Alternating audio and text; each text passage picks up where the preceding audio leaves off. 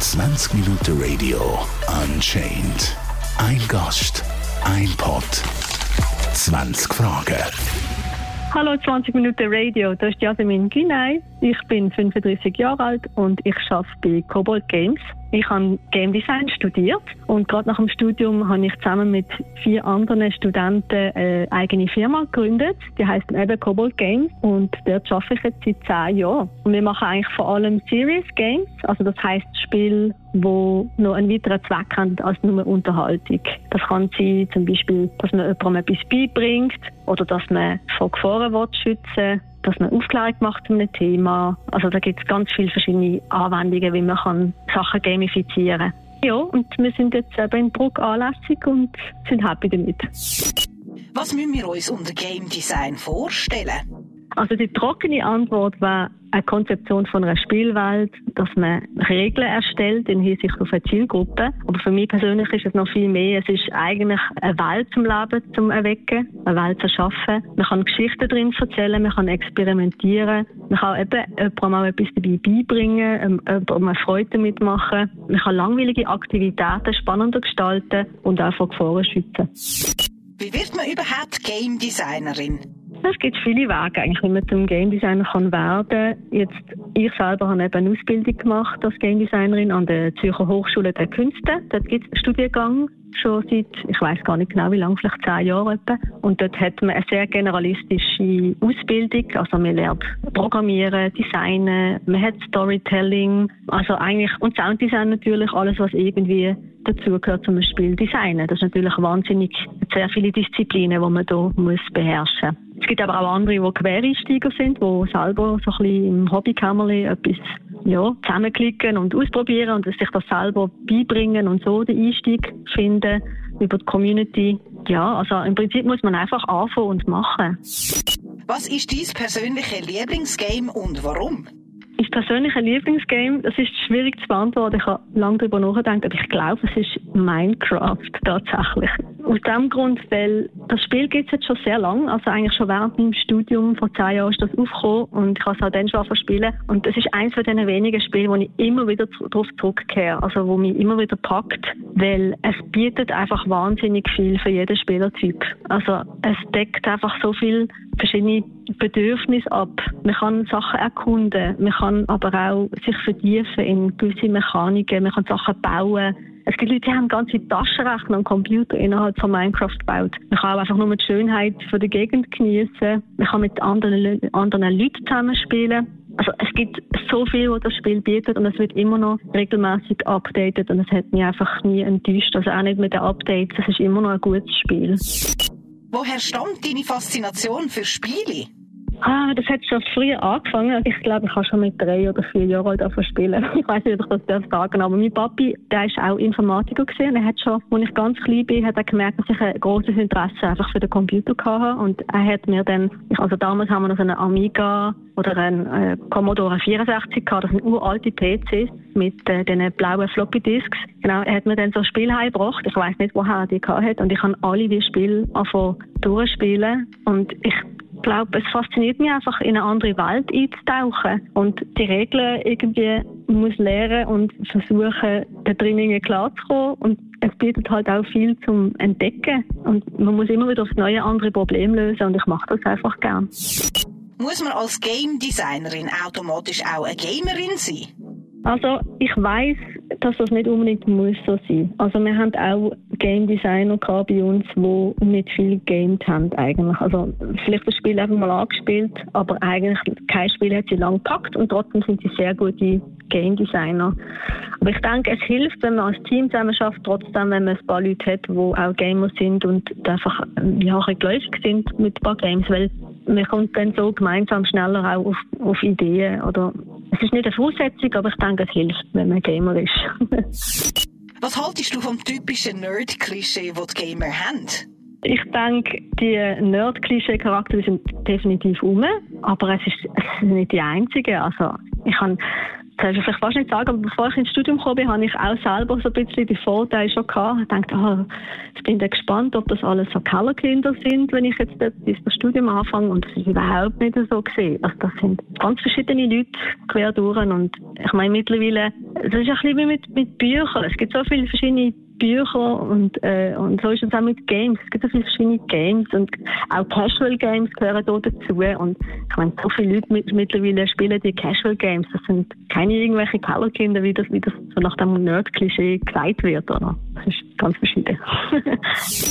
Was für Spiele hast du schon erstellt? Also wir haben jetzt im Rahmen von Cobalt Games haben wir schon ganz viele verschiedene Sachen erstellt. Vielleicht eins, wo wir jetzt gerade so ein bisschen dran sind oder abgeschlossen haben, ist das Moor Game. Das ist jetzt gerade so ein bisschen in den Medien auch. Das ist ein Spiel gegen, also ist eigentlich Prävention von Murgängen. Was ist das, habe ich mich auch zuerst gefragt. Das sind eigentlich so etwas wie Schlammlawinen oder Steillawinen. Und das ist eine Gefahr, die rum ist, wo man die Leute darüber aufklären will. Und in diesem Spiel kann man, es ist echt ein bisschen wie eine Simulation. Also man kann in diesem Spiel ein Dorf bauen und man kann nachher so eine Simulation starten, wo dann der Murgang runterkommt und dann sieht man, wie viel Schaden das anrichtet. Auch in Zahlen, finanziell gesehen, aber auch Leute, die umkommen. Und äh, ja, das Ziel ist natürlich, dass man lernt, oder einfach ein bisschen erfahrt, ja, was kann man denn dagegen machen. Und man kann dann im zweiten Schritt nochmal zu dem Dorf zurückkehren. Man kann Schutzmaßnahmen ergreifen, wie zum Beispiel Dämme kann man bauen oder man kann die Häuser verstärken. Man kann auch Häuser nebeneinander platzieren. Also man lernt so ein bisschen auch eigentlich Stadt- oder Dorfplanung. Ja, das ist eins von denen, die wir gemacht haben. Dann äh, ein anderes Spiel, das wir gemacht haben, ist Execute zum Beispiel. Da geht es darum, dass man Couch Potatoes von ihren Sofas holt und zum Bewegen anregt. Es ist ein Sportspiel, da sind wir immer noch dran entwickeln. Also es ist eigentlich ein ongoing Projekt.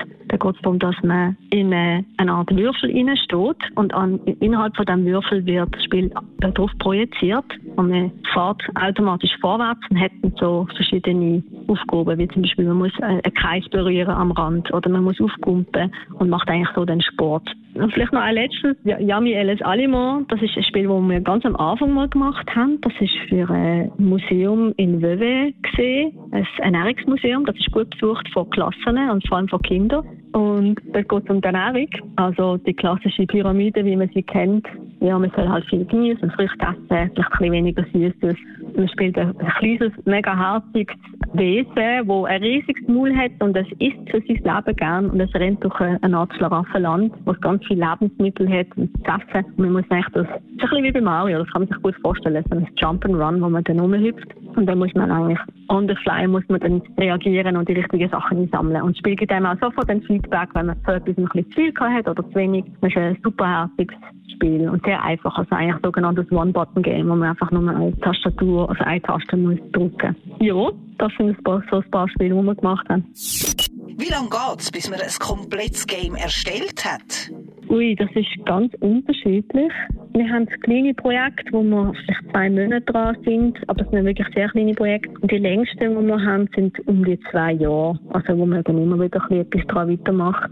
Und unser allererstes Spiel, das ein reines Unterhaltungsspiel war, ist Journey of a Roach. Das kann man übrigens auf Steam abladen, immer noch. Das kann man dort finden. Da sind wir auch etwa zweieinhalb Jahre lang dran gewesen. Und trotzdem ist die Spielzeit nicht riesig lang. Das Spielzeit von sechs bis zwölf Stunden.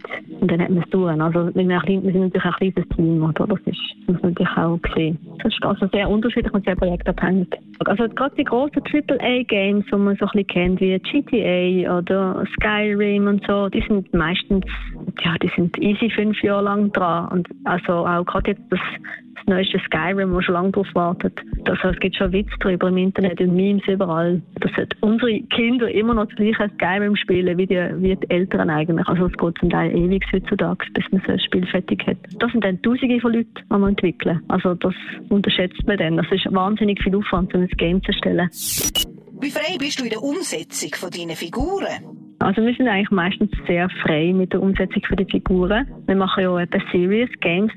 Das heißt, die Kunden kommen zu uns mit eigentlich vor allem Lernzielen. Also etwas, wo man soll lernen oder zum sonstigen Vorgaben, wie, auf was soll man aufmerksam gemacht werden. Und wie das Spiel selber nachher aussieht, bestimmen meistens wir. Wir haben auch schon Kunden gehabt, die sind dann mit groben Skizzen gekommen, also so Strichmännchen-Skizzen. Aber da ist mehr darum gegangen, ja, etwa so muss das Spiel funktionieren oder grob aussehen. Aber wir machen meistens nachher den Grafikvorschlag und sind das dann bei der Zielgruppe testen und auch wieder anpassen, iterativ.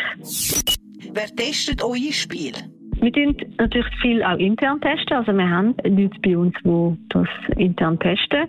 Und wir haben meistens eigentlich nach mehreren Iterationen auch so Testing-Tag, wo wir es dann auch rausgeben. Und oft müssen für das eigentlich Familien oder Mütter anheben. Manchmal haben wir aber auch eine Schulklasse Manchmal ist es auch so, dass der Kunde selber die Leute organisieren, wenn sie natürlich in einem gewissen Bereich schon Leute kennen oder halt näher dran sind an ihrer Zielgruppe, dann macht das natürlich auch Sinn, dass sie das dort testen.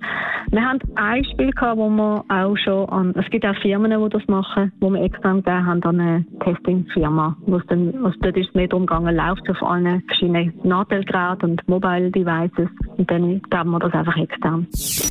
Gehen wir auch während der Arbeitszeit? Effektiv, äh, ja. Also, wir haben auch schon ähm, Minecraft-Server aufgetan oder Walheim und dann spielen wir aber über einen Mittag. Also, zumindest früher noch. Jetzt hat sich das mehr auf einmal in der Woche am Oben verschoben, so am Freitag oben oder so. Dann, äh, wir so ein bisschen voten, was wir jetzt als nächstes spielen und dann treffen wir uns alle online und ja, wir spielen dann zusammen ein Spiel. Das ist noch häufig. was wird an deinem Job besonders unterschätzt? Ähm, ich denke, es ist eben der Aufwand. Also, die Leute sind immer wieder überrascht, wie viel es eigentlich gibt in einem Spiel. Unter anderem tue ich auch unterrichten Game Design an verschiedenen Institutionen. Und auch dort sagen die Schüler oft, also ich mache einmal so Eintages-Workshops, wo ich mit einem Schüler an einem Tag ein Spiel erstelle. Und dann sagen sie oft auch, wow, ich habe nicht gewusst, was es alles braucht, damit man überhaupt mal ein einigermaßen laufendes Spiel hat. Und ja, ich glaube, das ist das, am meisten unterschätzt wird. Welche Art von Spiele sind die aufwendigsten zum Erstellen?